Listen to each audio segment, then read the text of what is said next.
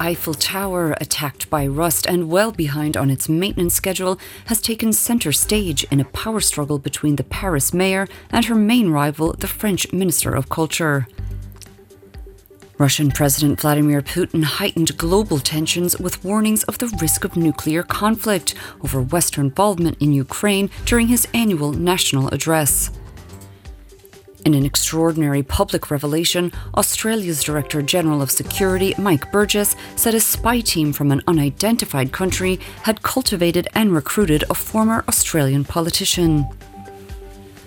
Wildfires raging across North Texas have reportedly killed at least one person as firefighters struggled to control one of the largest blazes in state history.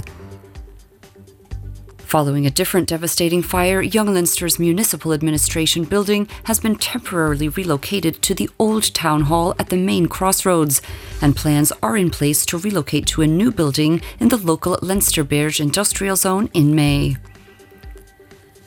The Moselle Valley Police in Grevenmacher are urgently appealing for information on missing girl Zoe Reuter, who was last seen wearing grey sweatpants and a grey jumper. Anyone with information on her whereabouts is urged to contact the police.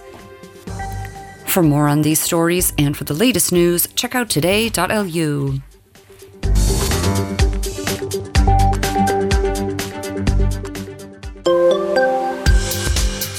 We'll have partly cloudy skies and dry weather this afternoon, with temperatures rising to between 7 and 9 degrees.